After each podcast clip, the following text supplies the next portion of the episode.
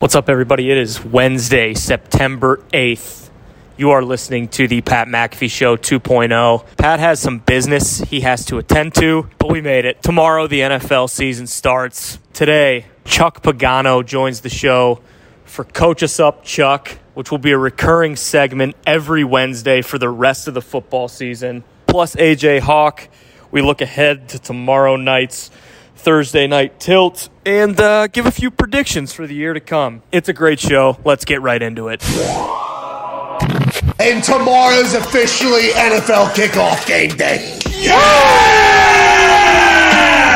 A little bit of the calm before the storm. There ain't much to talk about today, I'll be honest. There'll be a lot of reaction, obviously, to what Aaron Rodgers said yesterday around the sports world. There's a lot of conversations and predictions and everything, projections, and a lot of that. We will ultimately end up doing that as well. We will pick our Super Bowl teams today. Wow. If you do recall, one year ago, AJ Hawk said he thought the Dallas Cowboys and the Kansas City Chiefs would be in the Super Bowl. He said that with a straight face because Big Mike McCarthy was going down to Dallas and he had the utmost faith in them. They lose their franchise quarterback. AJ looked like a stooge throughout the entire year, and we referenced it numerous times as the season went on. I did predict Tampa Bay and Kansas City, although I wasn't the only one. Okay, a lot of people were predicting that when you look at the roster, when you look at the paper, when those two teams were expected and projected to go. So maybe this year I'll make a little something different. Maybe I'll shake it up a little bit. Oh. Can't wait to hear what the boys think. Can't wait to hear what AJ Hawk thinks. We'll have Chuck Pagano on today. Okay. Yeah, he coached uh, at all levels of football for like 33 years before retiring last year. Damn. Uh, he was last with the Chicago Bears as defense coordinator. He sailed off into the sunset after beating, obviously, leukemia and every football team, I think. The immense amount of stories that he has. He was my coach. I'm very thankful for. He created Chuck Strong, I mean, a foundation that has raised, like, I think at this point, maybe 100 million. I don't know. That seems like a lot, but I think they've raised like 20, 40, 50 million. I don't know. A lot of it. 100 Jim Irsay just bet $2 million on Yeah. a free throw to go Yeah. to the Chuck Strong Foundation. Incredible, legendary human. He will be joining us every single Wednesday this season for a nice Coach Us Up Chuck segment where we will ask him about situations that coaches have found themselves in, the thought of some coaches. And he told us just the other day he's not looking to get a job with anybody anymore, so fuck it all. Yeah. Come on, Chuck. Can't wait to chat with Chuck. He'll join us in the second hour. Also, your phone calls on the five hour energy phone line 1 833 4 McAfee. We cannot wait to hear you. The Toxic Table is here at Ty Schmit. Aaron Rodgers Tuesday was awesome. Aaron Rodgers Tuesday, it's back. It feels like football season again. I am rearing to go, ready for Sunday. I am so goddamn excited. It's awesome. Just like the first couple Aaron Rodgers Tuesdays last year, a lot of people said, like, oh, this is terrible. What are we doing? Why are we doing this? So, new people that maybe didn't experience Aaron Rodgers Tuesday last year got a chance to experience it this year, and they still have the thought that, oh, this guy's a prima donna prick or mm, whatever. So, I got a lot of those tweets yesterday because there was like 40,000 people watching at one point yesterday. big deal. Day after Labor Day season hasn't even started. No big deal. Check other people's live numbers when they go live. That's awesome. They're helping us out, though, because the big deals they're signing is inevitably going to make our deal colossal. um, but Aaron is a, a legend, obviously, incredible at football. And when he sits down and chats with us, I feel like we learn so much. Mentally, he seems to be at the same exact state he was last year, which was body feels good. He's happy. He's at ease. He enjoys Matt LaFleur. He enjoys his teammates. He enjoys the offense. And this might be a year where he's saying, fuck everybody. And I can't wait to watch this whole thing. I'm excited for Aaron Rodgers Tuesdays. You asked an incredible question. Put a little bit of Yeah, well, you know, I mean, I haven't talked to him in a while. True. I said, hey, listen, I don't want you to throw anybody under the bus or throw You did. You said. Yeah, I'll you know? do the burying. So I was kind of giving him the out. Hey, I'm not expecting you to throw anyone under the bus, but a lot of us were hoping, you know, Which, that- by the way, is my question tactic. And a lot of people say I get a bit wordy, but then they listen to the show a little bit and they're like, oh, this is what he's doing. I'm giving the bullshit canned answer so they can't give it. Right. Yep. Okay, so when I ask a question, you'll hear me do this, and I've done this my entire life to everybody, and people are hate it early, but then they realize that if you stick with me, why I'm doing it. I am explaining the answer that he could give just to get out of it when I'm asking somebody a question. We know that, and then I'll go into the bullshit, and then I put it on them. And what you see from some people that maybe have never been on the show before, they'll sit, digest that whole thing, and they'll say, well, fuck, I can't just say what he just said. I have to give a different answer now. Mm-hmm. And normally we find that there's a little bit of a deeper answer coming from people. Right. I think I, I take a lot of pride in how we chat with people. I think we get a lot of out of, out of people. Aaron Rodgers yesterday gave us a, a Zen life quote. Yep. Uh-huh. His mindset breaks down how he feels. I mean, it is unbelievable. He is one of the smartest humans I've ever talked to. And we started a fucking book club. Yeah, about it? dispelled a huge rumor that had been going on for you know a, a long time now, and what was like a pivotal piece in the kind of like the fracturing of the relationships. That yeah, it never fucking happened. I you know? am so excited for it. I think yesterday, last night, I was scrolling through the internet and reaction to it, and I enjoy it. And I am somebody that does, you know, I look at my mentions. Like I, I am somebody that goes through. I think you have to, by the way. If you're somebody that doesn't, how do you have any idea or pulse of what people are feeling or reacting to what you're doing, how you're doing it? Maybe a little criticism from people. Now, you can't take one tweet and be like, okay, this person's right. But if it becomes a constant, maybe it's like, all right, maybe I got to look in the mirror a little bit. Now, we don't work for a network, obviously, and I assume the executives in the suits tell people that. For me, it's just I want to listen to the people, you know? Yeah. And uh, yesterday's reaction, we sold fucking books yesterday. Yeah. What? I don't know. time. I don't know the depth of a lot of shows. We fucking moved books yesterday. Yeah. that's what I saw on Twitter. People were screenshotting The Alchemist. Uh, the author put it up, I think, actually. Yeah. And we're going to be releasing a shirt for the Aaron Rodgers Book Club. Obviously, that is a very elementary design. We pieced it together as quickly as possible, but all proceeds will go to a reader advocacy program slash programs of Aaron's choosing.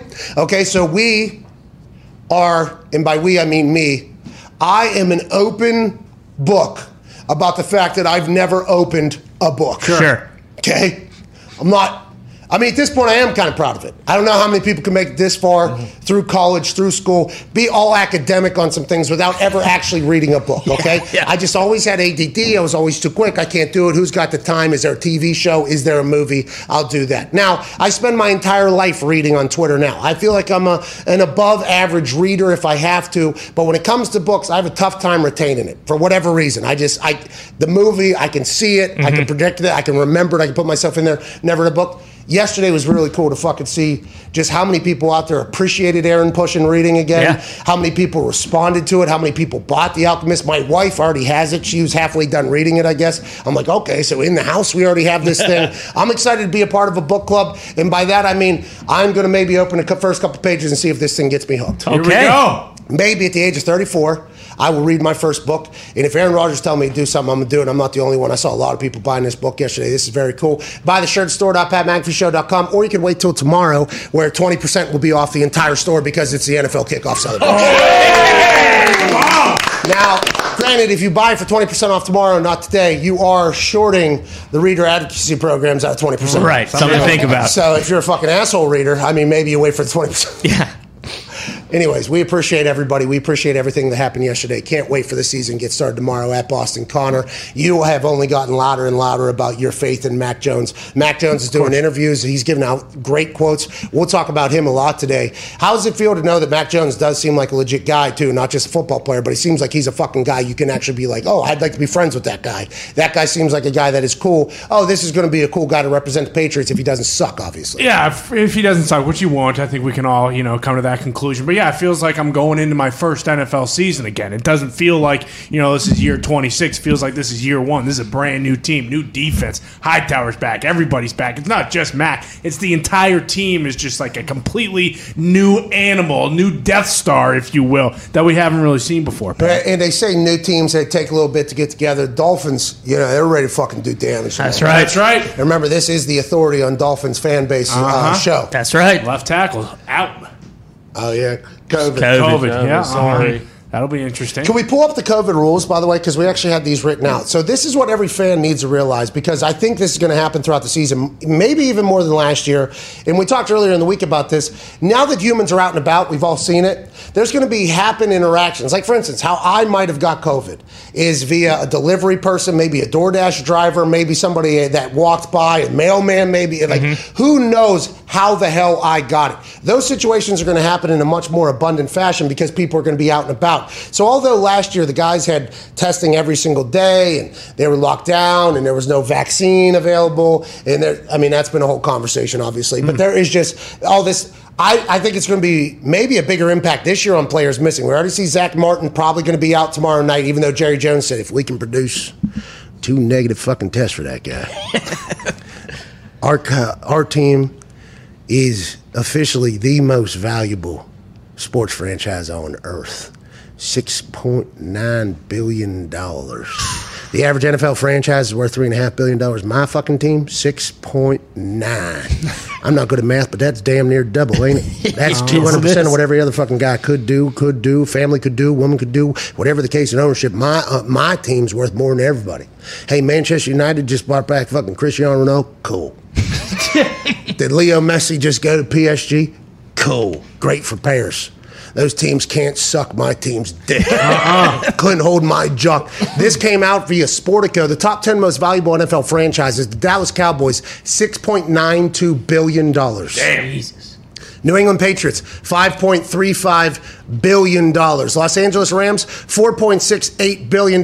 They spent more than that on the stadium. Oh yeah, double. They, they spent more than that on, and the projections were much less than that. I mean, that Kroenke owns like 55 teams or whatever. Yeah. I think he, he who knows. Giants 4.63 billion, Niners 4.27 billion, Washington Football Team, team with no name. Although the same eight names that were released months ago mm-hmm. that had the three finalists in them were re-released via the Adam Schefter podcast the other Right. Day from Tanya yes. Yeah, Snyder. Schneider, Yep. Mm-hmm. owner's wife. I believe mm-hmm. so. Smart move by the Washington Football Team to get Dan the fuck out of the driver's seat when it comes to PR. Yeah. Hey, you've done enough. Okay. Sit down. You've done enough. Let's get your wife, who seems to be a very what's that? Well, I mean, I'm guessing she she knows what Dan Snyder's been doing, so I don't know if we she's should been- just. She might have read these exposés and, and learned a lot about what her husband's been up to with her, his little football team as well. Maybe. Yeah. Still with him? Yeah, she she's been putting up with a lot. Can you put the uh, can you put the thing back up? Four point two five billion dollars. It's not easy to get divorces whenever you are owners of something that's four point two five billion dollars. True. I think that is Bezos. something that has happened through the past. You know, Mrs. Bezos was able to do it. Married a science teacher, I guess. That's right. Yeah. The luckiest science teacher in the goddamn planet. They had great chemistry. Fuck you said love. What are you talking not about? all about Love. money, It's about love. Sure. dude. I'm just saying. You he's fucking sometimes. scumbag. I'm saying a better he's a- person than you are. No, you're not a better person. I I am. am a better. I don't want to get in Uh-uh. politics. No. but you're just saying the science teacher. So like, you why? Because because he found his love of his life. Yeah, and, I'm and saying- she was able to find somebody that doesn't want to, you know, get scientists to reverse aging and actually care about her and Yeah. love her. Is that is that what you're I'm saying? saying it's lucky to find love in a $63 billion purse. That's all I'm saying. Jeez. You you have no idea what love is. No, I don't. Except I love the Patriots. Anyways, Dallas Cow. Goddamn In right. the goddamn United States of America. Hell yeah. You ain't ever getting a divorce either with that. Uh-uh. Uh-uh, married I'll- to the game. I'll ride with them through 10 Dan Snyders if I have to. What I'm saying is the Dallas Cowboys are the most valuable franchise in sports. They're double worth, double the worth of the average of every other NFL team, $6.92 billion. And their best football player, they couldn't keep out of this thing. So with that being said, like COVID took out Zach Martin for the first opening game, which is going to have so many eyes on it. It's been marketed forever. Their stadium's going to be filled. Tom Brady's. I mean, there's it's massive. And their best football player, both out of Zeke's mouth and Jerry Jones' mouth, is not available because of Uncle COVID. Let's assume that's going to continue to happen. It's happening in the Dolphins. Here are the rules: unvaccinated players who test positive are out 10 days. See That's it.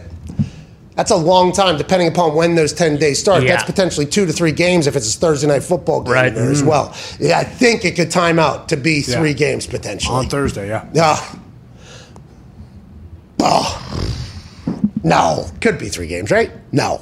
No, no, yeah. 'cause Only could be test two po- games. Yeah, 'cause Two, you yeah. test positive on Sunday, Thursday, Thursday. You can miss. Yeah, but isn't there Sunday. always some team that comes out and bitches about having three games and a? It's always like 20 days or something. that was like Ravens Or like last year. 16 days. I guess mhm. is nah. I was gonna Well, say like week 'cause of Thanksgiving maybe if you went. Anyway, so unvaccinated players who test positive are out two games. Okay, let's Yeah. assume it's going to be two games. Vaccinated players can return if they're symptom free and produce two negative tests 24 hours apart from each other. Unvaccinated players who test positive are out 10 days. Regardless, unvaccinated players who are close contacts are out for five days. Oh. Remember, this is that re-entry process Cam, thing as Cole well. Beasley. Yeah, I don't know if it was because Cam was around anybody, but I think it's the same exact process as missing a test if you are an unvaccinated player. Uh, you will not miss time, but be subject to daily testing if you are vaccinated because that's the rules. They're coming back into that. JC Tretter, the head of the NFLPA, put a tweet out yesterday. He said last year we were able to get through the season because of daily testing, and although the vaccine, blah blah blah, he laid out why the NFLPA is looking for daily testing again, so it can stop the spread or whatever. Uh, obviously, that's what they're looking for. And then he also said, and we did not fucking say shit about the taunting penalty because the NFL came out and said the NFLPA was actually the ones asking us about the taunting penalty. What a great narrative spin.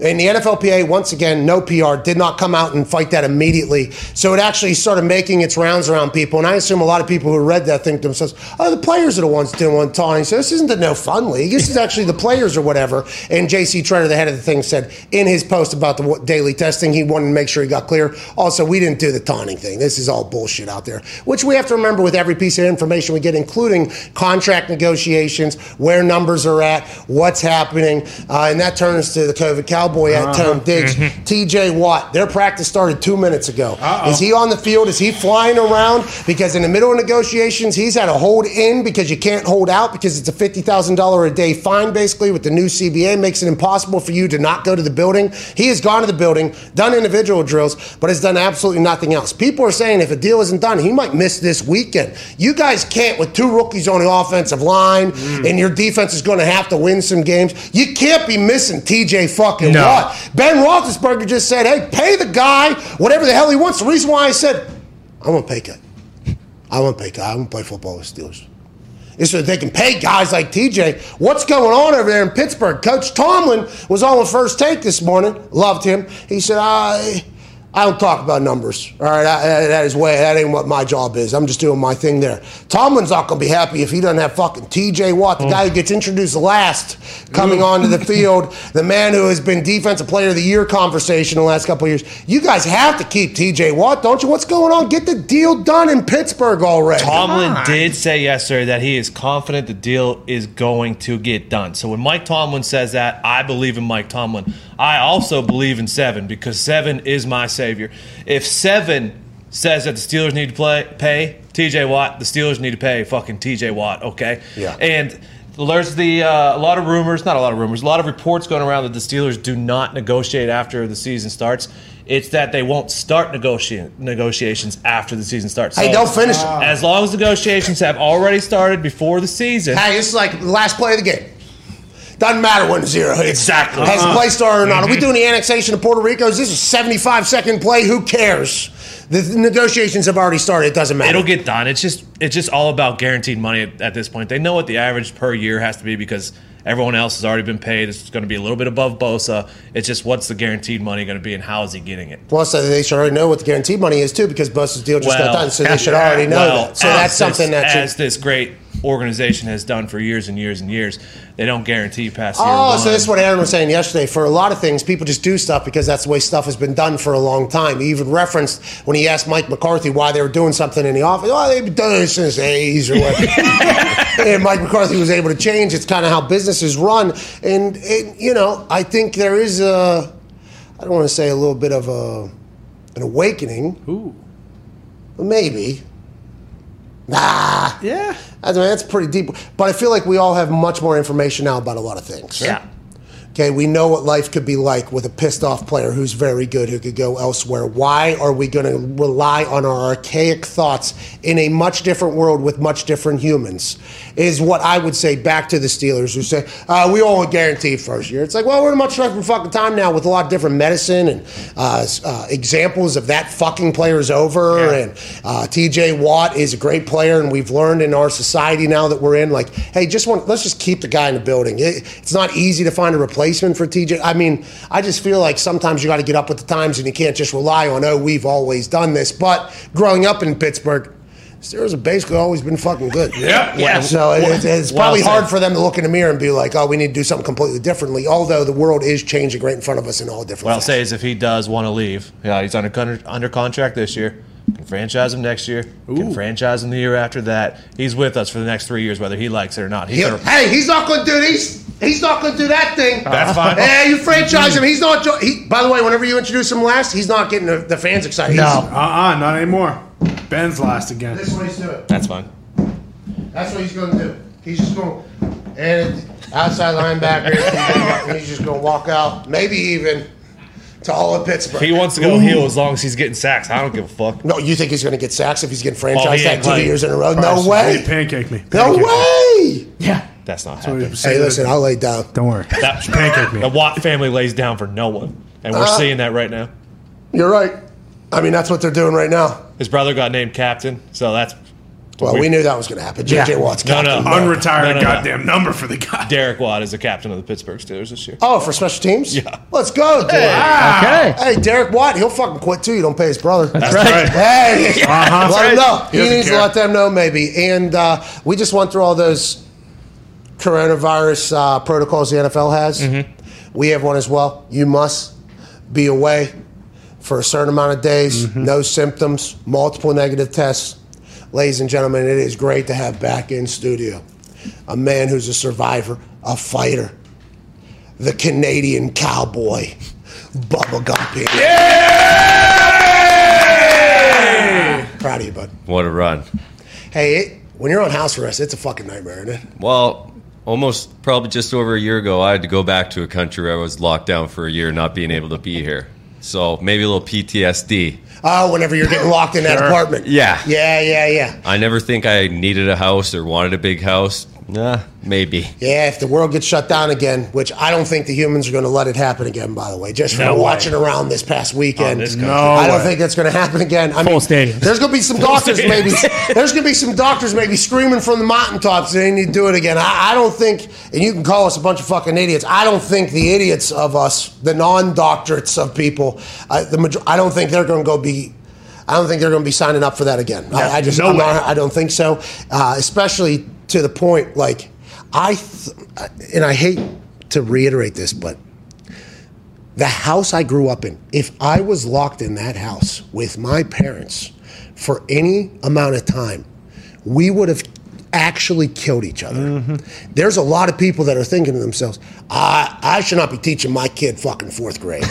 Okay, I, I look at these problems, I have no idea what they are. I'll tell them the truth. You ain't ever gonna need any of this shit, kid. But the, the whole thing of the lockdown in the the the seclusion, right? I mean, you got lonely in there. Yeah. And then once you come back out into public, you feel like everybody's looking at you. Like it is a weird thing to do that. Congratulations on getting. Thank you. There you go. Thank you, boys. The beard looks phenomenal. I, you've been bashing it a lot. You need to Oh, yeah. relax. You have an incredible beard, dude. You, I think maybe you're just staring at yourself in that apartment too much. beard looks good still. Don't, Don't worry do about something it. Way too regret. much time alone with me and my brain and my beard. I never needs to happen again. Yeah, no, yeah. thank you. Well, and you do not need to shave that thing. No. He had a Wilson ball too. Maybe Listen, tidy it up a little We bit. watched what happened to Kelsey. Watch what happened. Did you see Dustin Johnson this weekend when he shaved his beard? Oh my god. We don't Hey, need. there are. Hey, we listen, don't need you to- on that list. Hey, the whites. The whites have a vastly different look whenever they change their facial decoration. For right. instance, Ty's a mm-hmm. completely different human right now with that mm-hmm. mustache. It looks fantastic. I hope we you. keep it all year. Maybe you get tired of it though and you change it. And when he shaves that, by the way, he's going to come in and we're going to say, "Oh shit, Ty, something happened to your face."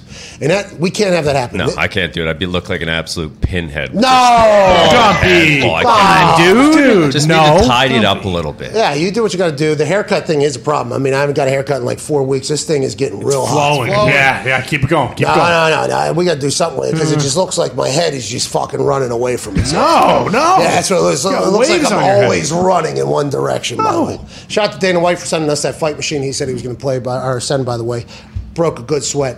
Nowhere near as good as the uh, Oculus virtual reality thing, but Yeah. it is nice to put hands on actual things. A lot of people were judging my technique in that video. Really? I want to let them know I had no gloves on. There was no way I was going to punch metal. No, no, Uh-uh. no. You know, from punch, everybody's like, yo, you're supposed to punch across. It's like, okay, you come fucking throw a right Yeah. hook. With the, the way you saw that thing was put together with metal in the back, I have no idea how deep that pad is. Let me get some gloves on. I'll start. They'll need it. you breaking both your hands on your first run on the thing. Bingo. You Come know? on. I mean, as I was punching that thing, by the way, I was thinking to myself, I'm putting a lot of fucking faith in these pad makers. Yeah. Because you're staring at a massive metal thing that's going right into your hand. It's like a tackling sled. It it's really like, It's a sled. I It mean, is. if you hit that thing wrong, you are going to break every single bone in your hand. and your leg. Yeah. Oh, Oh, yeah. yeah. I started Your kicking feet. that thing. I almost busted a screen. Yeah. Shout out to Dana. It's a great workout. yeah, it's sweet. Incredible. Thing's awesome. Shout out to you, Dana. Thank you. They need one. I had a lot of people on the internet telling me that my footwork and my form was terrible. I need to use my hips.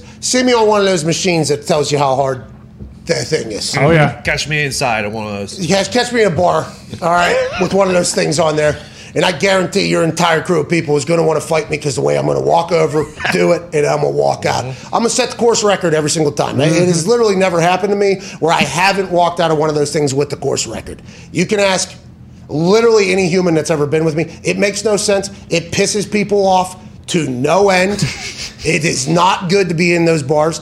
And normally, I just try to stay away from it, actually, because you know exactly what's going to happen, especially where I, you know, West Virginia, you got some good old boys in some of those oh, things. Oh, yeah. I bet. And I got the utmost respect for the good old boys of our world. But when, when you got some lippers in there and some PBR flowing, and a crew has kind of staked claim on that thing, and they're all punching it, and then they celebrate, oh, and then you walk over and you dunk on their score, and then walk away, dressed how I normally am dressed, acting how I normally act. There's a lot of problems that normally Oh, happen. you think you're pretty fucking tough, huh? Yeah, a guy named Bearded Chubster in my Instagram oh, comments actually say your doubt. footwork, yikes, or something like that. I'm like, hey, Bearded Chubster, I would move your face off of your body. okay, I just want to let you know. It's just like in golf. Everybody talks about my hips or whatever. Like maybe I just so happen to have the quickest hip activation mm-hmm. that that there is. You know, because these hips, by the way, explode. I punt it. Like that is literally what you do. I'm not that flexible. I feel like my shit maybe operates a little differently. I, I felt really good on that machine. And I need to hear what like the records are on that thing. Mm-hmm. Yeah. You know, because I'm starting to get to the point where I'm like, will the Oculus boxing Translate. and my performance in alleged drunk fights, bar fights, will that translate into a walk-in trained ring fight? Because I'm seeing some of these events and they look fucking awesome. I mean, could you imagine walking to a ring like about to fight somebody like a gladiator like mm-hmm. that? I think I'm going to have to experience that at least one time. My wife is not happy to hear this, but this is something that I Gotta did come it. through coke. Have to. I have to experience that one where you walk out one, and whether it's mixed martial arts, okay, if anybody's going to get into that at some point, or if it's boxing or whatever, because I'm okay if we're going to take a little tackle, ground and pound kick game. too. Like, I'm- Utilize those legs. I'm okay with all of that. But I think I have come to the decision. Now, this is pre any training in real life. I have to find out whether or not I'll be surprisingly good at something privately before I go public with it and put a performance on. But I think in the fight game, like the only way to do that is what I got to go to a local place and just maybe Yeah. get my fucking ass beat, right? Yeah. Yeah, Gotta hit me in the spar. All right, I don't have time for that. We'll put that back a couple years. we'll put that back a couple years. Uh, we have some breaking news here 30 minutes into this beautiful Wednesday, September 8th, 2021. Carson Wentz officially playing for the Indianapolis Colts. Via Ian Rapoport, the Colts QB, Carson Wentz will be a full participant today in practice. Coach Frank Reich told reporters he'll be on the field in week one. An impressive recovery, to say the least, rap sheet. Not only did he have that broken foot from high school that they had to do surgery on that projected him 5 to 12 weeks out, he was back in like two weeks somehow. No boot, no nothing, just walking around doing his thing. COVID situation is going to remain a situation just like with Zach Martin, just like with the tackle from the Miami Dolphins and other players that this is going to happen to. But right now, I could state clearly Carson Wentz and Colts taking field against Seattle Seahawks here at Lucas Oil Stadium. Lucas Oil Stadium sold out. Jim Irsay actually said he's adding comfortable folding chairs mm. so he can pack more people into that mm-hmm. fucking oil can. We are going to go bananas this weekend. And Russell Wilson's going to be wishing that they traded him to the Chicago fucking Bears whenever Darius Leonard is fucking dancing on top of him. DeForest Buckner's picking up that offensive line that Russell Wilson buried this offseason. Yeah. Kwity Paye's coming off the edge. You're talking about a defense. Kenny Moore's going to be locked on. Absolutely. Carl Wentz just beat fucking a broken foot surgery uh, And synopsis and never and COVID all by his damn self. He's getting shots from Howie fucking Roseman in Philadelphia at him. Howie Roseman, stooge from Philadelphia that blew up an entire team and basically has set Philadelphia Eagles fans back into time before they even won the Super Bowl, which wasn't that long ago. Howie Rosen comes out and said, "Oh, we love Carson." Classic Ty Schmit. We love Carson, okay? Uh, but we played four playoff games and we needed our backup in every single one. It's like, whoa! That's via Mike uh, K at Mike underscore A underscore K. Uh, he loves Jalen Hurts. He can play and he can win. And then the Carson shot across the bow. Carson had to hear that. Oh, yeah. Oh, yeah. So you're Oh, yeah. telling me Carson had just broke beat that broken? Hey, you're right. He might not because he's probably out there on his bobcat. But I'm just saying, somebody needs to relay the message to him that shots were fired from the general manager that traded you away. Same guy that paid you 100 some million dollars just a couple years ago. Ago, by the way. Let's go ahead and know that the Indianapolis Colts clear clear cover this weekend over the Seattle Seahawks, especially 3 0 with me hitting the anvil. Yeah. At Boston Connor was talking a little recklessly earlier today. Your thoughts on why Russell fucking Wilson's coming into this thing that they're packing more seats into with me swinging that hopefully it's a little bit bigger this year. Uh, well, sledgehammer. I mean, the oh, first Yeah. time I did it, A little I anvil. thought you had that other thing. Take your there. ukulele. Yeah, that, that thing to swing. oh, shillelagh. Shillelagh, there it is. Ukulele. What is your deal? Want to know if you want to play some ukulele before you hit the hammer? Ukulele, ukulele, ukulele, and you can pay me. I got a little guitar called a lily. When I strum it, man, the moist hits my lady. Cause a ukulele, shillelagh, is the thing that people be. Anyways, it's a fucking shillelagh, dude. Okay. have a little respect for the Irish. I know what that is. I was saying you should break a ukulele as well and do that before you hit the hammer. No, I do believe they are going to give me the microphone, so I'm going to be cutting a promo, and I think Here I'm going to say exactly what I just said. But I believe Seahawks fans are saying to themselves, "You think what? Russell Wilson is just Russell Wilson? Is that your thoughts?" Look, I, I don't know about the Seahawks, but I do know one thing that T.Y. Hilton isn't going to be playing for the Oh, Colts on. Sunday. And sure, you know, Carl Wentz, great. O line, great. And who knows, actually, with the uh, whole protocols. Jonathan Taylor, the running back room, great. But they have nobody to throw the goddamn ball to. And I respect Carson Wentz respect and Michael, Michael Pittman, Pittman, with his one touchdown, three catches, and 20 yards last year. I respect it. Parris Campbell coming back wearing the number one. It's unbelievable. But with that being said, Russell Wilson's a damn good football player. DK Metcalf, Lockett, they got some good guys. I saw Chris Carson basically doing hip ups with like 800 pounds on his shoulders. Look, yeah, I saw Tommaso Ciampa do it too from the NXT. Sure, yeah, yeah, but you know, that's one thing. The other one's going to be getting the ball from Russell Wilson. I just think, especially after what you said about the whole drama this offseason, they're going to let Russell do more than just cook. He's going to do a lot on Sunday, and I just. Unfortunately, do not see the Colts starting off one and zero. And let's remember last year they started with the Jaguars, and that was a layup win, and that was out. You know that was a seven point spread, and uh, Yeah, Joe Dirt. Joe Dirt and the boys, six, yeah, yeah. took it to him. So Is I'm- he still on the team, by the way? That guy, oh yeah, I believe he got the C on his chest this year. Joe Dirt does. I have no idea. no, no, I'm a better person than you are. And how about this? If the Colts win, I'll wear one of these little number one Mac, McAfee jerseys on the uh, on Monday, and then if the Colts lose, why don't you throw on that Mac Jones tarp for Monday? so you're taking the Seattle Seahawks, Yes. for your bet for me to wear a Mac Jones. No. Patriots You're goddamn right. Patriots Get have the to win a then. rest. Patriots would have to beat as well, win as Patriots well. to cover, yeah, Oh, have to win. What is the spread in Three. that game? Minus Three, now. I got it at two and a half, so I don't know how you want to do that. Hey, but- lines are moving, by the way. Uh, it seems like whatever the line is, whenever the game kicks off.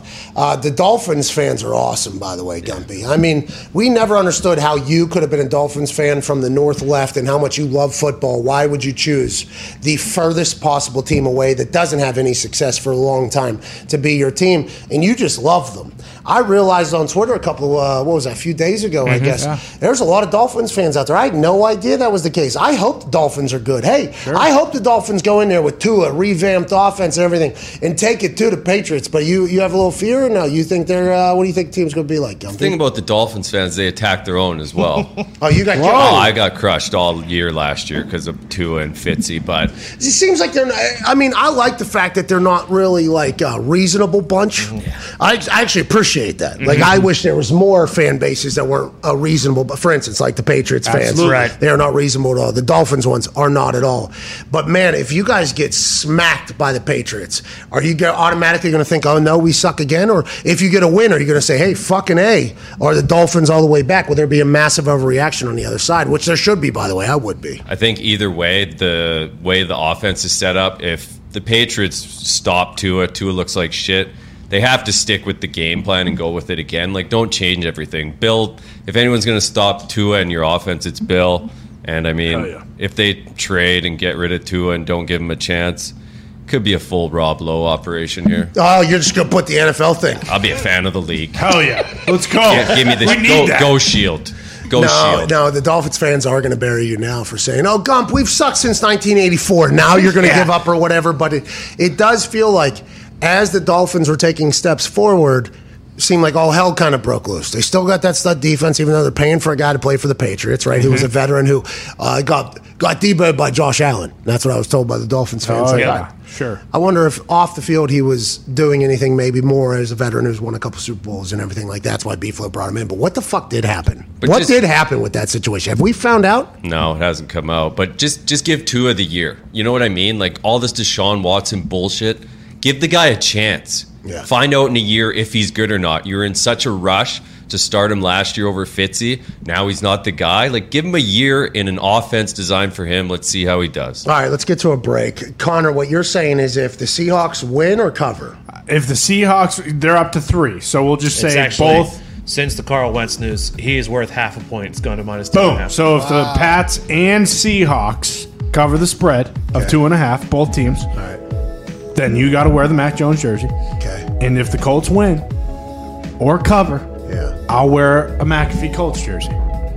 Yeah, but like what I've realized is the McAfee Colts jersey isn't necessarily just a Colts jersey. I've seen a lot of fans of other teams wearing the McAfee Colts jersey. And I want to let them know I appreciate the hell out of them. And the punter is the only position that I got booed going on the field at home and cheered going on the field away. Yeah. Maybe he needs to wear a Carl Wentz. Yeah, you got a Carl Wentz jersey back there Somebody somewhere? in this city might. I don't know though. I don't know how we would get one of those. We'll just tape it on. All right, so we'll change my jersey into a Carson Wentz. There we jersey. go. Tape of one. Conti would next to a it. Carl Wentz jersey. Oh, no, he's number two. Yeah, so we'll just put the What? He's not eleven. No, no, no. Pittman's 11. I Michael forgot. Pittman Jr. Ever heard of him? Yeah. Fucking touchdown scorer, dude. Have a little respect. That's right. I heard this morning on Good Morning Football, That's Yeah, he did. More touchdowns than D Hop. DeAndre Hopkins. Okay? That's fantasy advice you can't get anywhere else. That's right. Oh. goddamn right. Who said Who's that? having more touchdowns than DeAndre? I believe it was Pittman. K, which we are fans of K, so I don't want to. I didn't want to It necessarily. wasn't Mike Bob that said it. I don't think it was Mike Robinson, no. Which, by the way, unbelievable. They do have a segment called Hammer Time, though. Is that right? Yeah, I think they got Feel Good Friday. Uh, What's yeah, it called? ESPN does too now. Hammer Time. Hammer time. Time. They got a guy with a beard on there, pal. Yeah. nah, don't fucking start with this shit Hey, again. uh, no, hey, your artificial guy Stink. survived COVID, He too. stinks. That's right. That's right. I got the digital antibodies, pal. That was not actually Gumpy, though, for those that are new. Yeah. Wait. That was not Gumpy. No, that was Are fake sure? Gumpy. I thought that was real Gumpy. No, that was deep fake Gumpy. And it's nice to know that deep fake Gumpy did survive COVID. It's True. I was worried about Yeah, they got hammer time over here. Huh. Good segment. Time! What if they do start yelling at Oh, that'd be awesome. that'd be awesome. That would be so cool. Yeah. We didn't create that, No. by the way. that. I mean, hammer Don. Oh, feel good Friday. I did start swinging the hammer before everybody else. It's right there. Yeah, it was right here. It's broken. This thing's been through a lot. Actually. Yeah. Yeah, I remember when you broke that. Sad day. Yeah, I think against my luck Belichick. actually changed too. My luck changed that day too. Uh-huh. But we taped it up and we got a shillelagh now. Yeah, don't hit that thing too hard on your desk. You'll fucking break it in two. What if we watch Good Morning Football and they're like with a shillelagh? they just got like a big shillelagh out there. Well, they have the scepter. Oh yeah, yeah. Angry so I'm runs. potentially. No, I wouldn't say. Hey, Angry Runs, by the way, survived off of taunting, didn't it? I mean, pretty much. Yeah. You run over five people, make it on a Kyle Brandt's Angry Run segment, which was a beautiful segment, by the way. Love Yeah. Kyle Brandt. Love Good Morning. Actually, love Good Morning. Watch it every day. This is not bullshit. But a lot of that, how are you not going to flex on the fourth guy that you run over? Uh huh. And Can't the do it. And the ref's going to be like, yeah, is that fun? Take back all those yards. Take them all back, pal. We ain't doing it. Let's see how that's policed, I guess. Yeah. Yeah, hopefully better than targeting.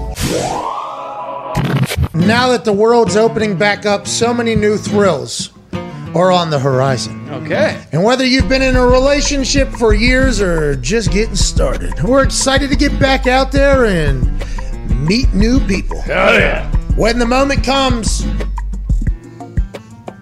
let's not come too quick. Oh, here we go. That is not what they had in their copy. Okay. They should. That was, I think they're going in a different direction. So let's go back a sentence or two. Okay. Okay. When you when the moment comes, you want to be ready. That's true. Yeah. With Roman, you can get a free online evaluation and ongoing care for erectile dysfunction, all from the comfort and privacy of your home. Once you take care of that, though, you get the Roman swipes. and guess what? Ha! Lasts a long time. Banging it, banging it, banging it. Yeah, it's Pete Alonso at the all at the home run derby. That's right. Dingers. Downtown. Bingo. David Ruoff. Population, you dude. Hell yeah. Roman ready equals confidence. The confidence that you know you can rise to the occasion in the moment. We're looking at the Summer of Love 2021 version, and Roman wants to make sure you can participate in your way, whether that be as a single person or a couple who would still rather stay in with each other. A U.S. licensed healthcare professional will work with you to find the best treatment plan. If medication is appropriate, it ships to you for free with two day shipping. Okay. That's huge. Free? The shipping's free. Wow. I believe, not the Not the yeah, medication. Free No. two day shipping. Yeah, yeah, yeah. Uh, go to getroman.com slash McAfee today, and if you're prescribed, you can get 50% off your first month of ED treatment. Okay. That's G E T R O M A N dot com slash M C A F E E. And if you're prescribed, you can get 50% off your first month of erectile dysfunction treatment. Make sure you're ready to have confidence and control this summer. Roman ready. Ladies and gentlemen, I am so thrilled to announce that every week we'll get a chance to chat with this guy about his thoughts of the NFL weekend that was and the NFL weekend that's about to happen. A man who coached for 33 years the game of football, loves football, sweats football, bleeds football, sleeps football. The man has been there, done that. None of us expect him to remain retired, by the way, because of everything I just said. Uh, Peloton master, former head coach of mine, ladies and gentlemen, Coach Chuck Pagano. What's up, dude? How you guys doing? Hey, I, I kind of referenced this, and for the sake of our show, like uh, it's a segment. We even have a like a segment graphic. Look at this, Chuck. We made this. Let's go ahead and run that thing. Look at that, Chuck. We never do that. That is sw- that is sweet. Yeah, we never do that. Okay, like we don't fully. We'll probably That never is do that awesome. again. We'll probably never do that again. But this is a real segment. Coach us up, Chuck. I'm so thankful for you doing it. We all know though that football guys like this retirement thing. You know. Are you going to go back middle of the season? You're going to go have to consult some people because you're going to start getting the itch. You're going to start getting a little bit of drive to get back in there. Or are you fully enjoying retirement now and looking back on everything you accomplished in the football world? No, I'm fully enjoy- enjoying retirement, Pat. Uh, uh, great times uh, looking back on the career, but you know, I just watch the TV, look at the news, Twitter, Instagram, this, that, and the other, and everything that these guys are dealing with right now. There's so much out there. I mean, if it was just about the relationships, the thing that you're going to miss is the relationships, the competition, game day, all that stuff. But as you know, there's a bunch of other bullshit that you got. It is. And by the way, speaking of Yeah. technology, You know- bullshit. Yeah. Uh, you cut And out so, there. You, you cut know, out there. You I- cut out there. Oh no! Oh, here we go again. Oh, The internet hey, this isn't again. this isn't your fault. This is AJ Hawk's. We'll call you back. Hang up. We'll call you Sorry, back. Chuck. Better be. But by the way, what he just said there, like that's why this segment's going to be awesome. Yeah. Here we go. Okay, and him being fully retired and not looking back is why this segment's going to be awesome because the coaches, okay, fraternity is a really tight one because they know how much effort it is and everything. And Chuck will never bury anybody. He's a good person, but he'll at least be able to speak about like the job and why and the hows and everything like that. And whenever he says something, is he back? No, he's not. Jesus Christ, him and Tina are. Oh, probably absolutely rip shit. Hey, the other day we did a test with this. Oh. We did a test with this, with this the other day, and you should. His wife. This has been an entire thing. Yeah. He pokes her head into the FaceTime. It's like classic couple that's been together for. I think they got married after like two weeks of knowing each other. Really? Wow. Yeah, and it's worked. That's awesome. Yeah, it's unbelievable. She is one of the coolest humans walking this earth. I mean, she would have to be obviously Yeah. football coach, Coach's head coach, wife, especially right. Chuck. I mean, I thought he called her coach at one point during that inaugural FaceTime the other day. Yeah, she kind of keeps the whole thing together. But Chuck talking about the bullshit, like that's the things I want to hear about from a head coach because nobody ever dives into it because you're you're lucky to be a coach, right? And we all understand that. Like I was very lucky to be in the NFL. AJ was very lucky to be in the NFL. Being a coach in the NFL, a lot of people's dream. We get it, but. There is stuff that they have to deal with that you, you would think to yourself, "Oh, that would suck." to. Oh, they get paid. I get it, they get paid, but you, it's not just about football. It's about everything that happens in the world, especially with this COVID thing. So I'm excited to hear what happens with the COVID conference. Ladies and gentlemen, joining us from his house with incredible internet, AJ Hawk was draining it just a little bit ago. Ladies and gentlemen, Coach Chuck McCall. Yeah, Chuck! Okay, Chuck, you're back. You look great. Okay, you said that if it was about the football and the relationships, it wouldn't be a problem. But as we all know, that's all the bullshit. Let's talk about some of that right now. These COVID protocols. How do you think this is going to get managed by the coaches, and what could you possibly do to make like Zack Martin, Cowboys' best mm-hmm. player, is out tomorrow because of the protocols. Left tackle for the Dolphins, big deal, out tomorrow uh, or out this weekend because of protocols against Patriots. How would you handle that? Because you got to like treat people like men, but also it's like that could derail an entire season right now, Chuck. No, there's no doubt about it. And, and again, I don't miss having to go in every single day and getting a Q-tip stuck, you know, up my nose into my brain. But having to navigate the waters that these head coaches are going to have to navigate, um, general managers, making sure your 53-man roster, uh, your practice squad. You know, the great thing is practice squad used to be eight players. Now they're 16 players, so you can uh, you can stack, you know, your practice squad with some with some extra guys. Um, you know, yeah, it's going to be it's going to be uh, a nightmare because um, you're never you're never going to know. You're going to trust your players to you know go home, do the right thing, uh, quarantine themselves, stay safe. But these guys all got families and they got kids going to school, so it's not it's not you know uh, you know if it's when it's going to happen. And so hopefully you know nobody runs into the problem the Broncos had a year ago uh, with losing the whole quarterback room and all that BS you know, and, and a lot of that was brought on by themselves, as we all know now, the rest of the story. But um, it's going to be injuries are one thing. It's hard enough to field a team and win a game on Sundays, and now dealing with the with the protocols, it's crazy.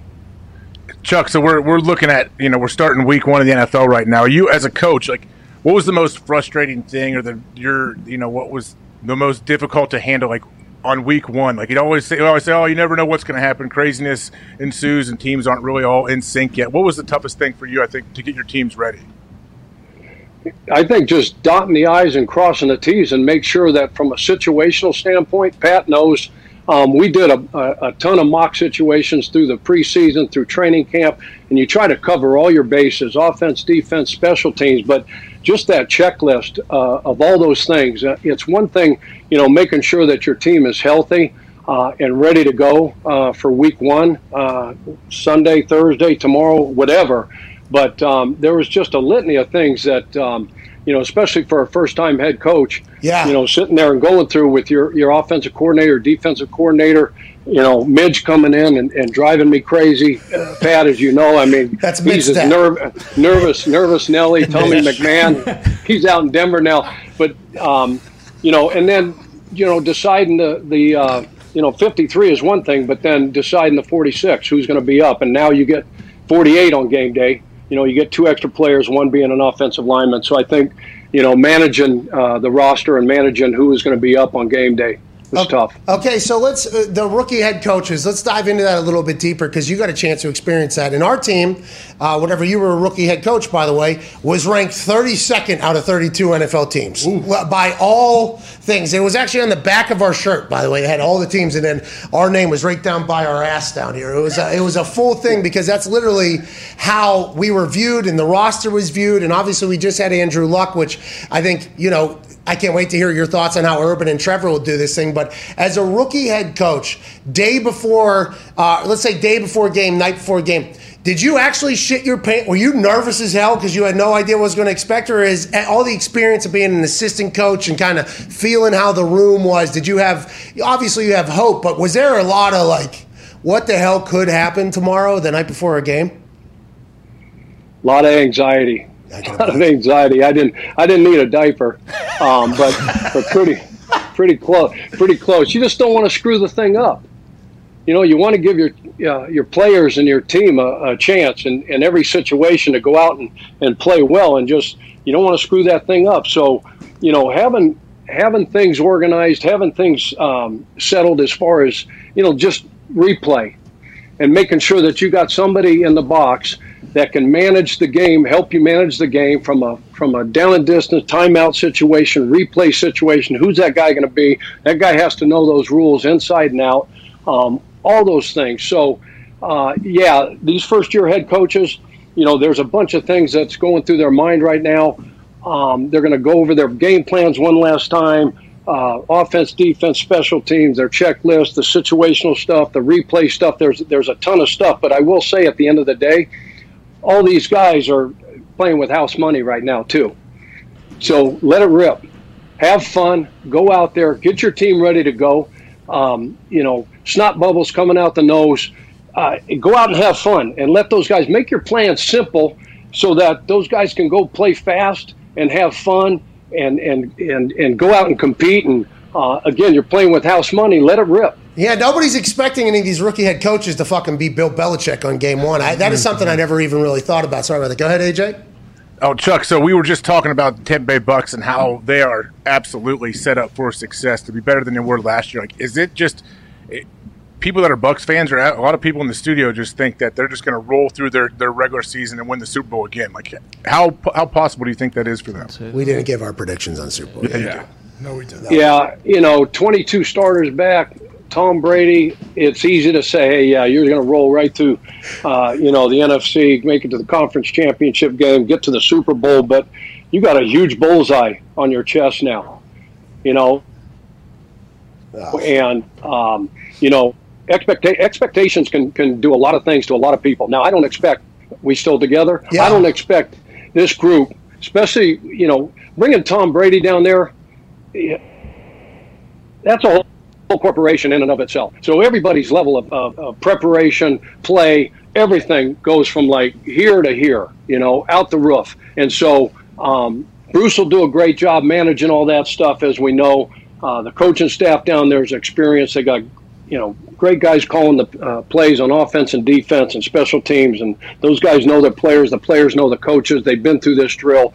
So I think once you get out there um, and the ball, you roll out the ball and you kick that thing off, and everything, the dust settles. I think this group uh, definitely has a chance to repeat. Hey, Chuck, listen to this. There was teams that weren't interested in Tom Brady coming to their building when he became a free agency that uh, that aren't set it like their quarterback position allegedly.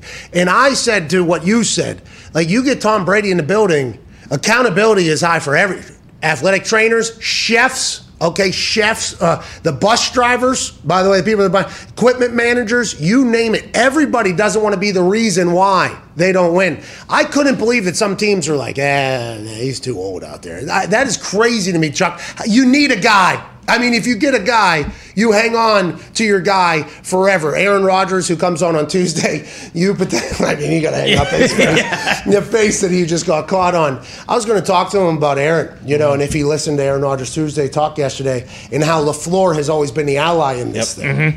Like I'm excited to hear Chuck's thoughts on like Matt LaFleur being the ally here, and maybe even being a massive part of that whole thing sticking together for a long time at this point. Yeah. That's a lot of pressure on that coach. Absolutely, and he kind of—I mean, it was probably tongue in cheek, but he said, you know, like that was one of the reasons why he didn't want to go back to Chicago. It's like, hey, I'm sick and tired of having to prepare for Rodgers to come in and just rip my guts out. Like, I mean, you know, it's just, so yeah, it would be very interesting to see his his take on on their relationship. AJ, why'd you put your router in Chuck's house? Good God.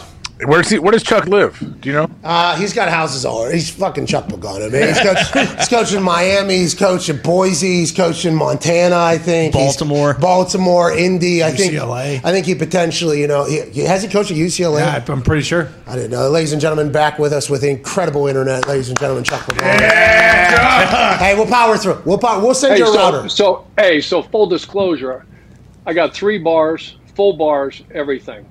So like you, AJ, I know in the attic you're you're up top in the uh, in the castle there in Ohio. Um, we Appreciate it. definitely got to get somebody over to whatever building you're in downtown Indy. Oh, I got I got I got bars, I got everything. But oh, bro! AJ, so I'm living in Boise, Idaho now. My first full time coaching job was here in 1987. I met my wife, Tina. We started dating in 88, got married in 89, and uh, Um, the rest is history. So I got, two yeah, so Bo- Boise, Idaho. We dated two months. I left town. She came to East Carolina for a, a spring break. Sent her, put her on a plane, called her over the phone the next day, asked her to marry me. She said, thankfully, yes. Dad was a little skeptical. Well, two months, two months, and then you leave town. He's like, I called from a payphone. I was recruiting in, in Winston Salem, North Carolina, Oh. and he he's like, "You got to be shitting me." He's You, you kids, you kids don't even know each other. Boom, hang up. Hey, well, I'm happy it happened because you two are quite a tag team, a powerful tag team. And by the way, the coach's life, coach's wife, coach's family is maybe one of the most difficult positions on earth with the amount of hours and dedication and everything like that. The fact that you two, and we got a chance to test it out in the re- you know the rehearsal call. Uh-huh. Love is still in the air. Oh, yeah. Oh, yeah. Hey, Oh, it's yeah. an inspiration, man. It's a very it's inspiring. So I appreciate you both, and I'm happy the dad didn't you know lock Tina Don up there and say, no, you ain't going to no fucking bumfuck town in North Carolina with some Italian coach. All right, that ain't happening. Uh, Chuck, let's get back to this though.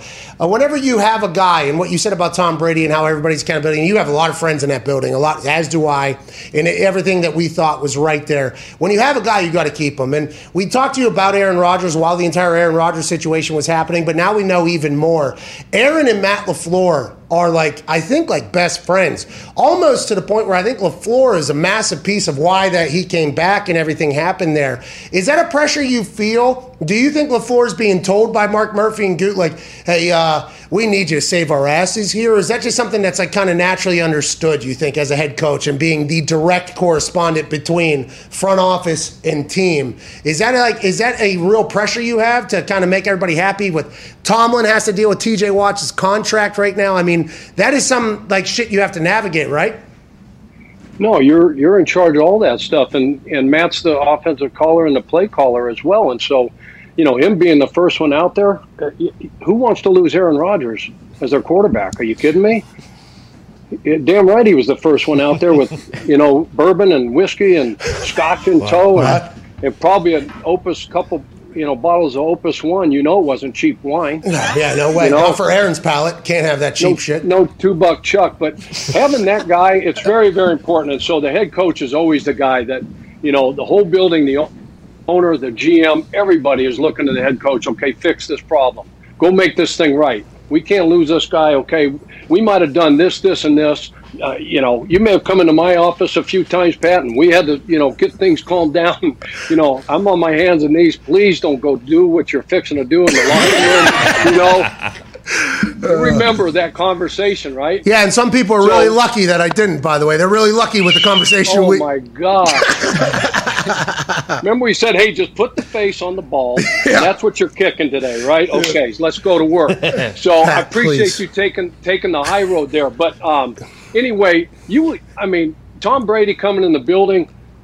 I mean, Peyton Manning, you were with the sheriff, so you know firsthand exactly what that's like. And you're right. You don't want to be that guy. Don't be that guy. You don't want to let him down. You don't want to let anybody down. But that guy, I mean, it's one thing. You drop a ball in practice and you don't know the uh, the the plays and how to get lined up, and you're running the wrong routes. You're out.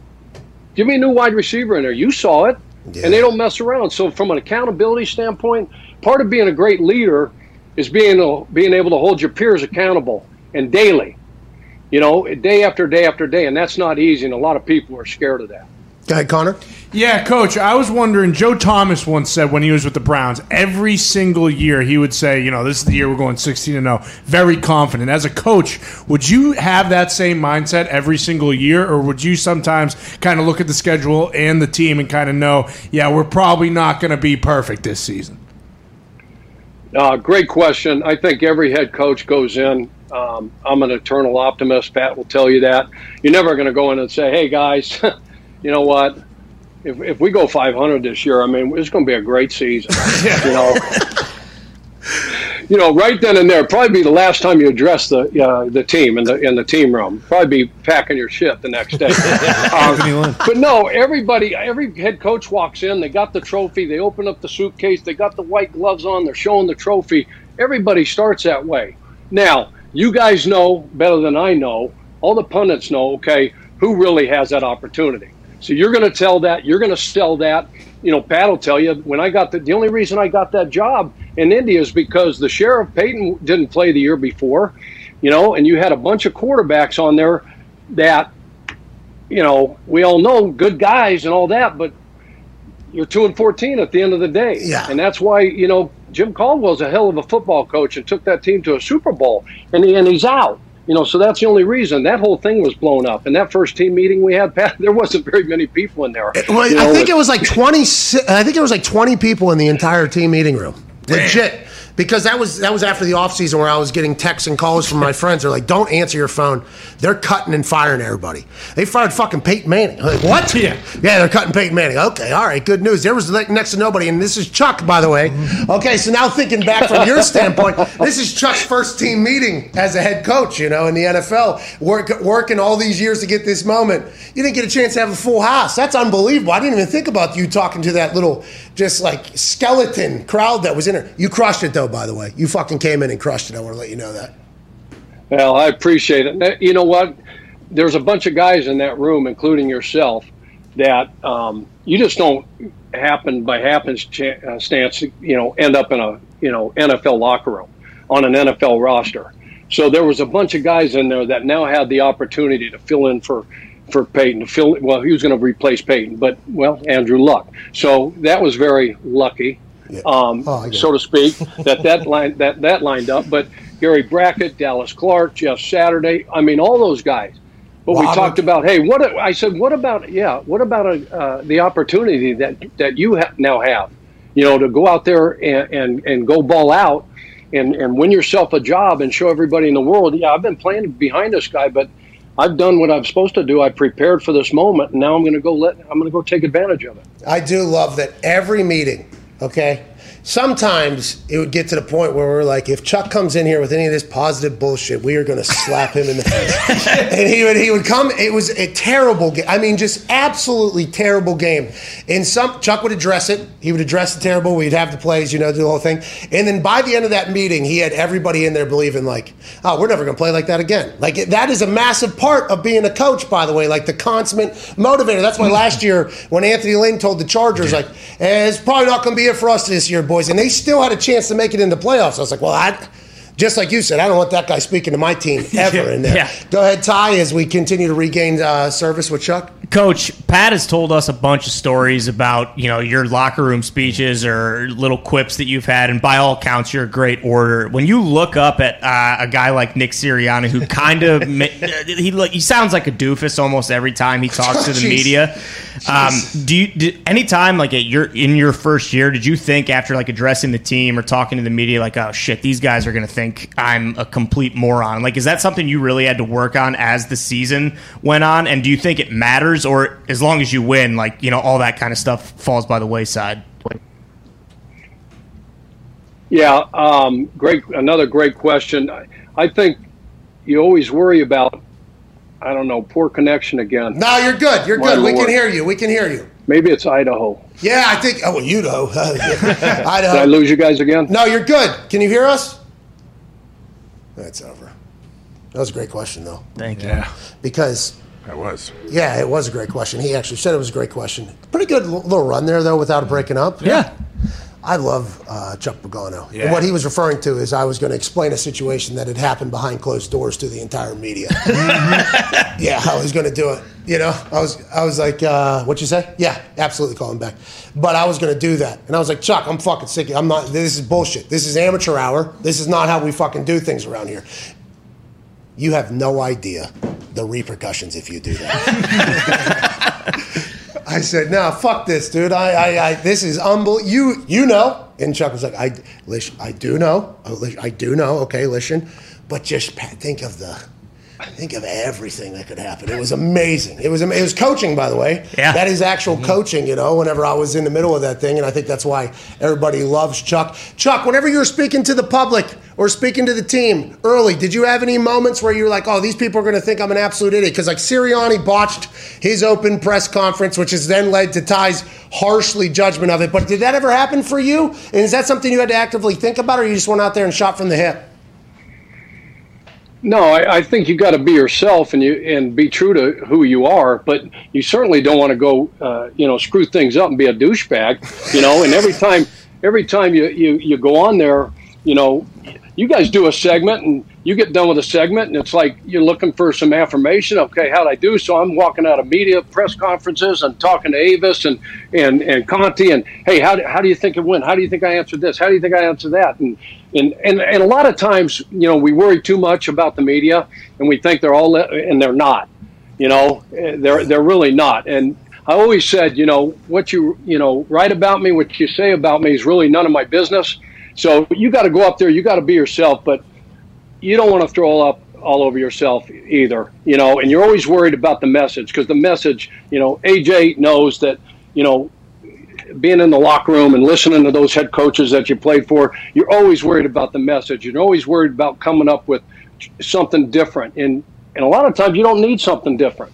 You know, uh, you change it up here and there, but just be true to yourself and, and speak from the damn gut and speak from the heart and and and don't be a douchebag. Yeah, authenticity is a big deal, especially in NFL locker room. The NFL locker room can sense bullshit immediately coming out of somebody's mouth, and I think because you were so raw with us is why we all loved you so much.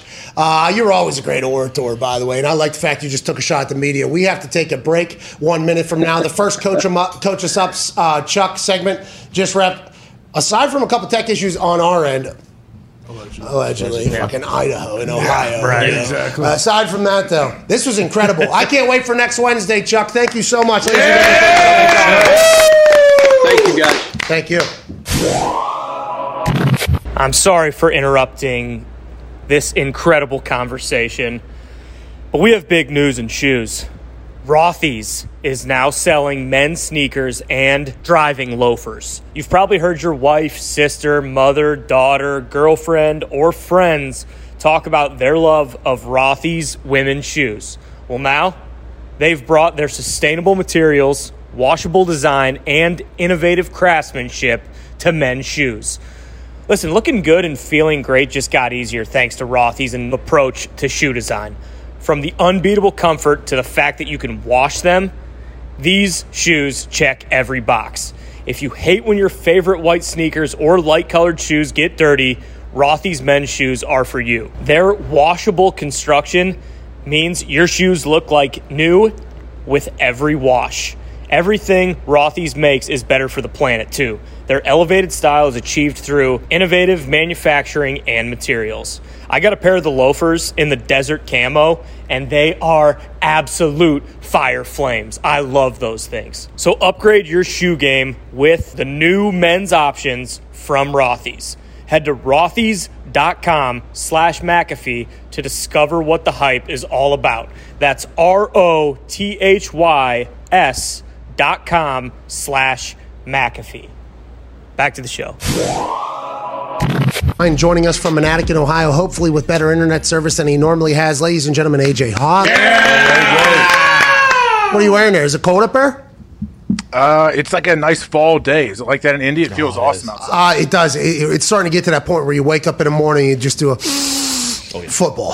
Yeah. You know, It's a little brisk. It's a little brisk, you know, and you're just starting to feel it. You don't sweat automatically. I've actually worn jeans the last two days. It's felt good to get back out there. Also, cowboy boots. I mean, let's not. Oh, yeah.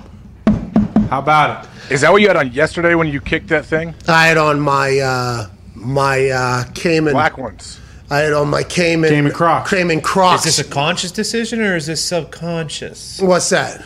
That I'm a COVID cowboy now? Yes. Well, also, um, I went through my closet a couple times Okay. during the COVID cave thing, um, and I just saw him staring at me, and I was like, I remember what Cowboy Willie Johnson told me about these boots are a good pair of boots. They don't deserve to just be collecting dust. And also, I'm like four inches taller when I wear these things. Might as well. And, and, and when I walk, you know, like it is a, it's like a present. Like Yeah. you hear me coming. You know what I mean? So maybe I become a cowboy boot guy. I am not the COVID cowboy though. There's only one particular COVID cowboy. There's a Canadian cowboy down here.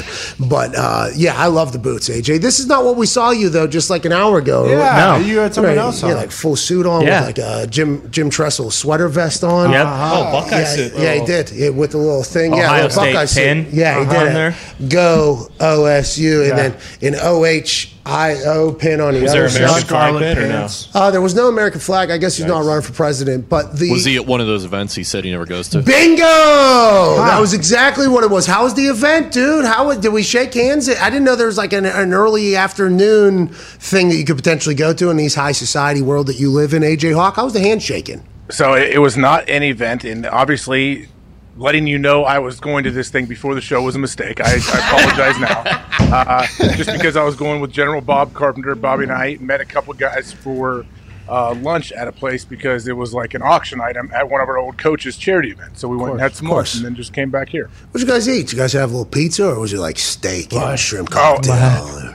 So okay, I do have to tell you about Bob. So I, I didn't ask him if this is okay to tell it, but we sat down at, at eleven. I mean, o'clock. he told a story about MCDC from 45 years ago. Yeah, he said a few we sat down things. to uh, to eat lunch at eleven, and we're sitting down. They, they bring like a drink menu, and Bob's looking at. it, He goes, "Ooh, no, it's too early for that." He goes, "I'll just have an old fashioned." what was it? What I, that's was what I said. Like no, no one else. I was like, "So what did you turn down, Bob? It's old fashioned is eleven o'clock, but what's too early for this?" And so like. I guess maybe he was going to rail a couple shots tequila. I don't know. I love though that you know, for me when I'm around General Bob Carpenter, I'm just listening, observing, having a good time. But if I was to be around him ever again, I would view him the same way you do. Every word that's coming out of his mouth, I want to know how we got to this point. So as soon as that guy said, "Oh, it's too early for that. I'll take an old fashioned," everybody else was like, "Oh, okay, old fashioned is good." And you immediately, before any words came out of his mouth, you were excited to hear how his brain was going. Is that an accurate statement? Uh, yes, you nailed it. Spot on. Yeah, I mean that guy. What an electric factory! I mean, what a maniac, absolute maniac. But what a human! I can't believe you guys are all in the same linebacker room. Let's talk about the NFL kicking off tomorrow, AJ. And congrats on going to a hoity-toity event before 1 p.m. Eastern Daylight Time. That's unfucking believable. Well done. The level of greatness you must achieve to get invited to the daytime Yuppie Fest. Up there. Oh my Oh, yeah. God! You don't the daytime ones because you actually like you see you can't just leave to go to sleep. You got to like see and hang. And, Yep. I mean that's unbelievable. But uh, tomorrow.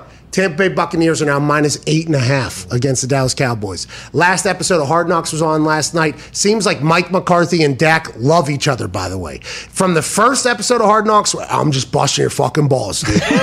Mike McCarthy to Dak, to this last episode, and I didn't watch a couple in the middle. Okay. Nice time. I tried. I didn't watch. The the big thing I noticed last night was the relationship between Dak and Mike. It's felt like they were like Dak. I think finally maybe understood what a yinzer is. Like, oh, I can tell this guy to go fuck himself. Like, I, I can. The, the relationship that I can have with Big Mike is much probably much different than it was with Jason Garrett. I, I would just assume at this particular point. I think that's a big deal for the success of the Dallas Cowboys going forward. I think the Cowboys will obviously be much better than they were last year when they lost out on Dak Prescott. But I still do not think the point and a half, the point change from yesterday is telling me not to just completely hammer the Tampa Bay Buccaneers and Tom's big debut in front of the Tampa Bay Buccaneer fans. Am I wrong in thinking that, or do you think we should? And by the way, I'm not the only one. It feels like it is a full wagon in this room that is mm-hmm. feeling that way. Are we wrong in thinking that, AJ? You did predict the Cowboys to go to the Super Bowl last year. I, I don't think you're wrong in predicting it because I think there's just there's so much up in the air for the Dallas Cowboys. Like, what? How is that going to look? How is the O line going to be? Like, I don't know. What is the defense going to be improved with uh, with Dan Quinn there? So, but eight and a half, like, you don't see lines this big, do you? Very often. That's the biggest of the weekend by far, and it'll probably be the biggest for the first couple weeks. And what I just said was probably complete bullshit because I did not look at the schedule for week two. Uh, no, but you're right. But it's probably For week eight, one, you're right. Eight and a half is very large. I mean, eight and a half is a very large spread. But I think it's because even if their defense was a known good defense, okay, that offense is going to score. Like they are going to go. And without Zack Martin, which Zeke and Jerry have come on and said, our best player, hey, that's our best fucking guy.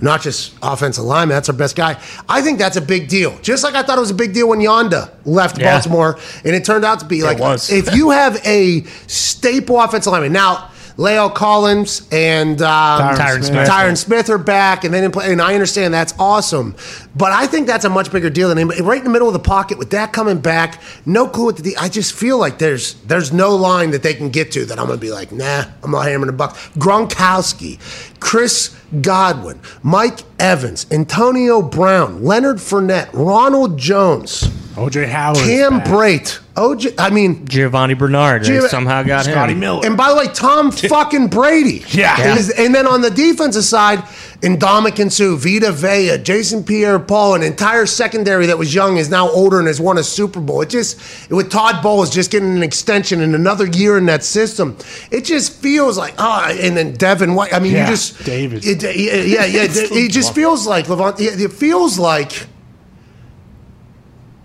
that they can make that thing fucking 12, 13, and I, I would not even. Nope. I, I, I honestly believe it's going to be a blowout, but it's the NFL, and that never happens. So I feel like we're going to be st- we're going to sound stupid on Friday whenever we're reacting to the Thursday game, but I, just nothing in me says. Tampa's not going to just absolutely dominate here. Probably, by the way, not just Cowboys. That could have been a lot of teams Yeah. put in that place. It just so happens to be the Cowboys. You know, AJ?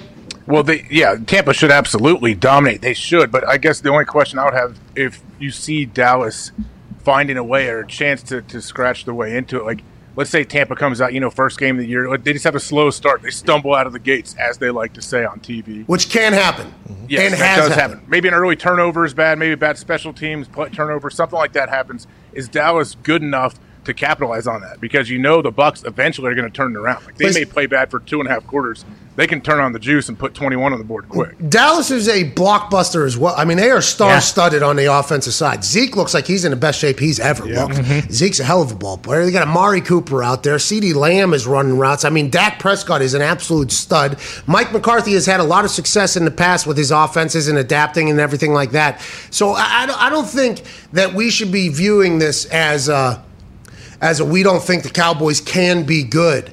I just think with the way Tom Brady is, who's a naturally emotional player, he is. You saw him. We're watching the highlight of the Super Bowl here, where it wasn't ever close. No. I think in the moment we were maybe while we are watching the Super Bowl, like oh, it feels like maybe maybe Kansas City can get back in this strictly because we wanted to live bet. I think Kansas City and uh-huh. maybe take some money because it was the last football game of the year. But that game score wise was never close. Mm. It- you look down at the score of that game.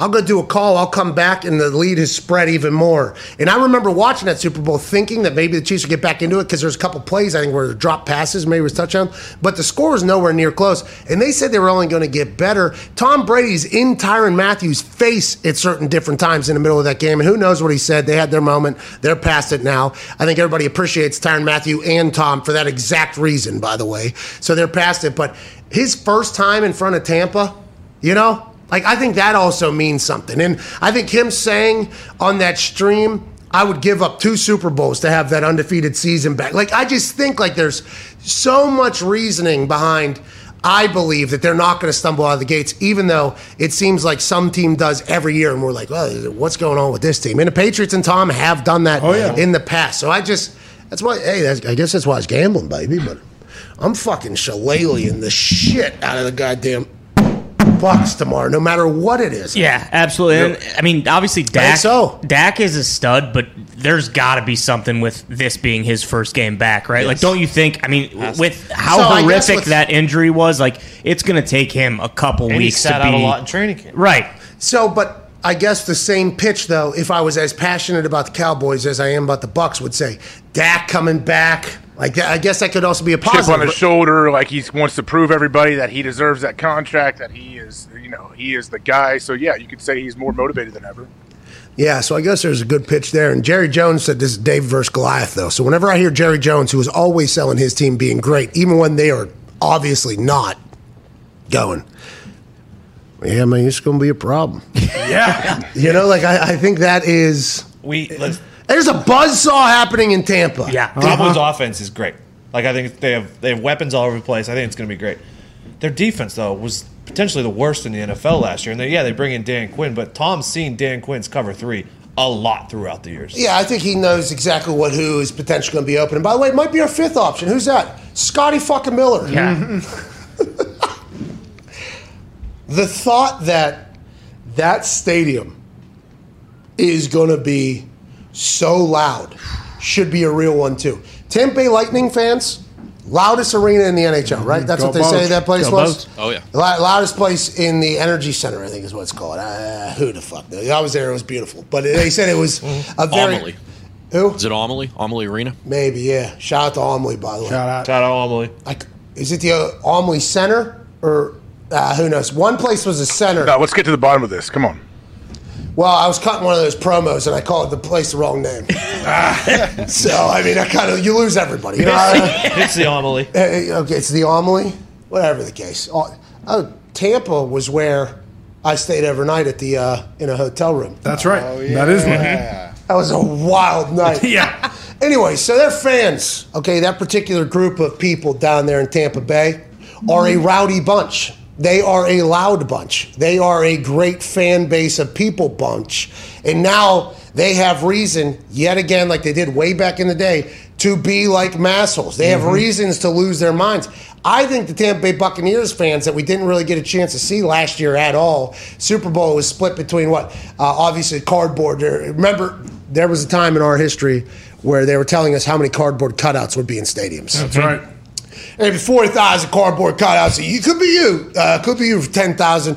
There'll be uh, 12,000 Tampa fans and fans, and then there'll be 10,000 uh, first responders or whatever. Yeah. So I don't think like the Buccaneers fans, just like Bills Mafia, by the way, with uh, what they can potentially do up in Buffalo. I don't think Tampa Bay Buccaneers fans have gotten to lose their mind with that atmosphere. How it's going to be once things potentially start rolling, if it goes another way. I mean, this thing could get ugly. Is what I, that's why I think I'm just so much like I'll bet the eight and a half, nine and a half, whatever the fuck they want to make it. Well, yeah, I I would imagine if you're the Cowboys, think if you fall behind early, like the, the place is going to be on fire mm-hmm. pregame. We know that. And then once it starts, if Tampa can, like, say, let's say Tampa takes the ball and Tom just marches down the field, like not a big play, just marches down the field, and they put seven up, like Dallas isn't even there. Then I guess we're going to really see what Dallas is because man, it's an uphill battle. Yeah, it, it, That place will be so loud. so loud just because like oh my god, this is what it's going to be like Yeah. for the foreseeable And you have some guys too that are playing on your offense that have not played with really crowd noise yet in a game. Yeah, a couple young guys, which maybe, but that should be talked about Yeah. both sides. Now, a lot of guys playing in the NFL come from college atmospheres that are probably louder than most NFL stadiums, to be honest. I mean, Yeah. That's something. But it is different. Communication is going to be much different for some players and some teams. Obviously, everything's different than last year. So it is a first time in there. Just the thought of that Tom run, though, Yes. that first, I mean, immediately off the let's fucking go thing, it's going to be with cannons actually Yeah. firing Yeah. off. Raising a banner. Oh, the whole thing. teams have lost. Absolutely. Yes. Teams have lost. Brady. before. Brady. The Eagles, I think, they got booed out of their stadium on banner night. Uh-huh. They, they got at halftime. They were getting booed into the locker room at banner night. This is a much different animal, though. I think. I just honestly, I This believe. is like taking the Cowboys would be like taking Miami against Alabama. Like, oh shit, Oh, we forgot. five minutes in this game, like, Of course. oh course. shit, I forgot. Like, yeah, that tweet that Connor put out, like, hey, there is literally 55 NFL guys Yeah. on that one team sideline right there. And just because we didn't know the name of the goddamn quarterback, we thought something was going to be different. And Miami was getting hyped as maybe they're going to top Clemson for the ACC, which maybe. Who knows? I mean, who knows in that whole thing. But Alabama's. That same situation is potentially set up. There is the recipe, the ingredients for the recipe for the regret bet Yes. is there tomorrow night because both ways, by the way, we, can, of course it's going to Yeah. be close. Yeah. it's NFL. It's opening game. They're not going to let this thing get a blowout. You got to go back to what, Fucking hate gambling, dude. well, with what Clyde said. I mean, Tom Brady called him the day after they won the Super Bowl, already talking about what they need to do for next season. It just feels like the preparation, everything. There's no way you can, you know, warrant betting on Dallas plus eight and a half. Unless you're a Dallas, Unless you're Cowboys. Right. Unless you're Sure. a diehard. But does it Dallas- feel too good though? Does Yes. it feel like they have too Oh, much yes. going for them? Where Sometimes you, it's you're obvious. almost nervous for him because it's set up like, you know, of course they're going to cakewalk everybody. Yes. By the way, that is one. Just the fact that we are It everybody makes me nervous. Yes, it makes me nervous Oh, for yeah. them when I hear like everything laid out. Like, what are we? Ta- of course, we're winning it all this year. I'm like, all right, it's got a long season, bud. But we have to acknowledge that there are times when the entire wagon is going in the same direction and it wins and nobody even talks about it because Yeah. it was an obvious win.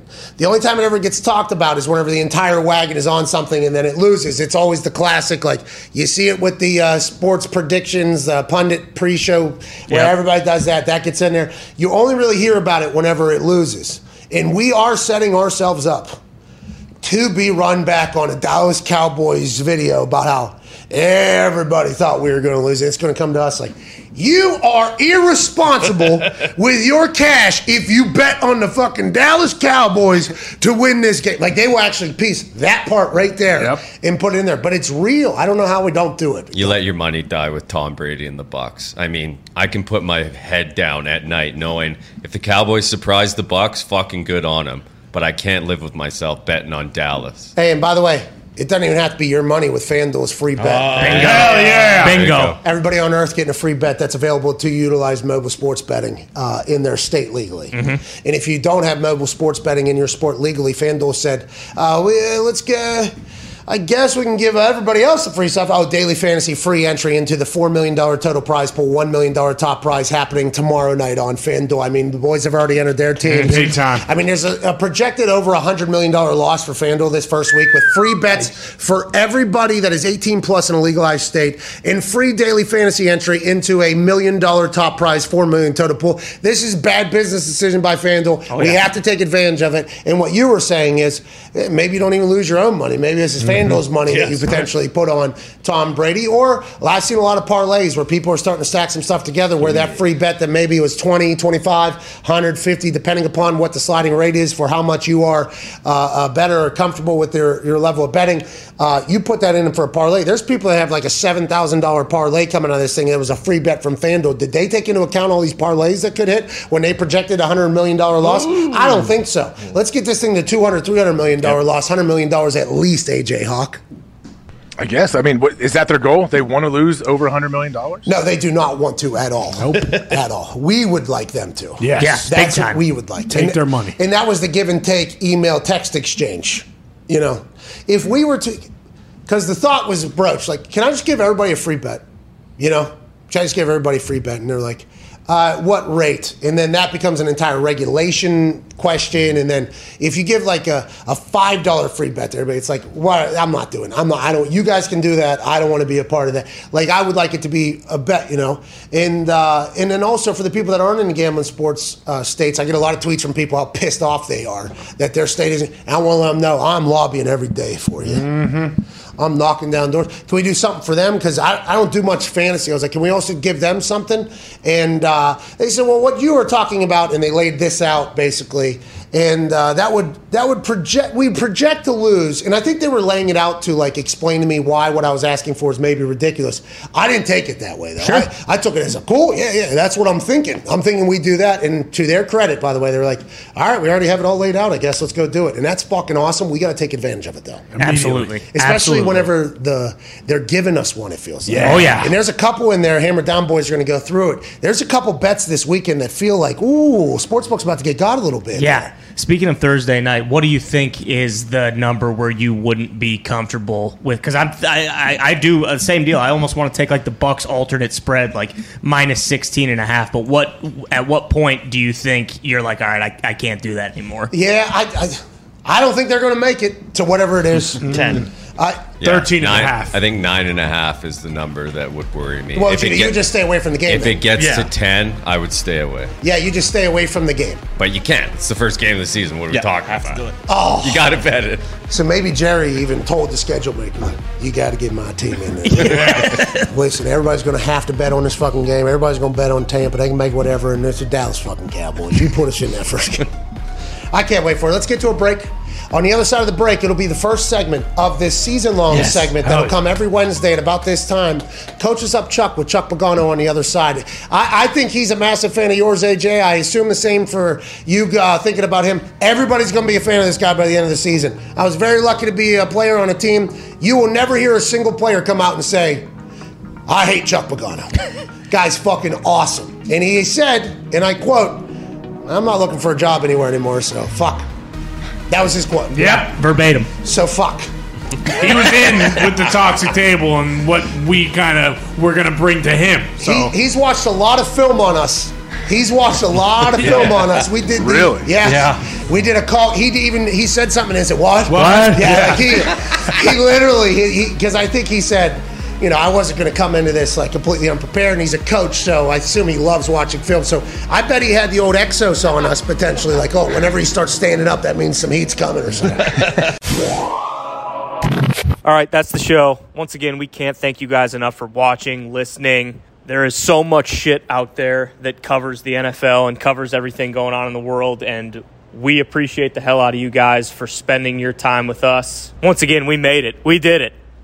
The NFL's back. Tomorrow's going to be awesome. Thank you guys for joining us. We appreciate the hell out of you. Don't forget, starting tonight at store.patmcafeeshow.com, everything in the store is going to be 20% off from midnight tonight to midnight tomorrow. So make sure you get in on that. Have a fantastic Wednesday. We'll see you guys tomorrow. Cheers.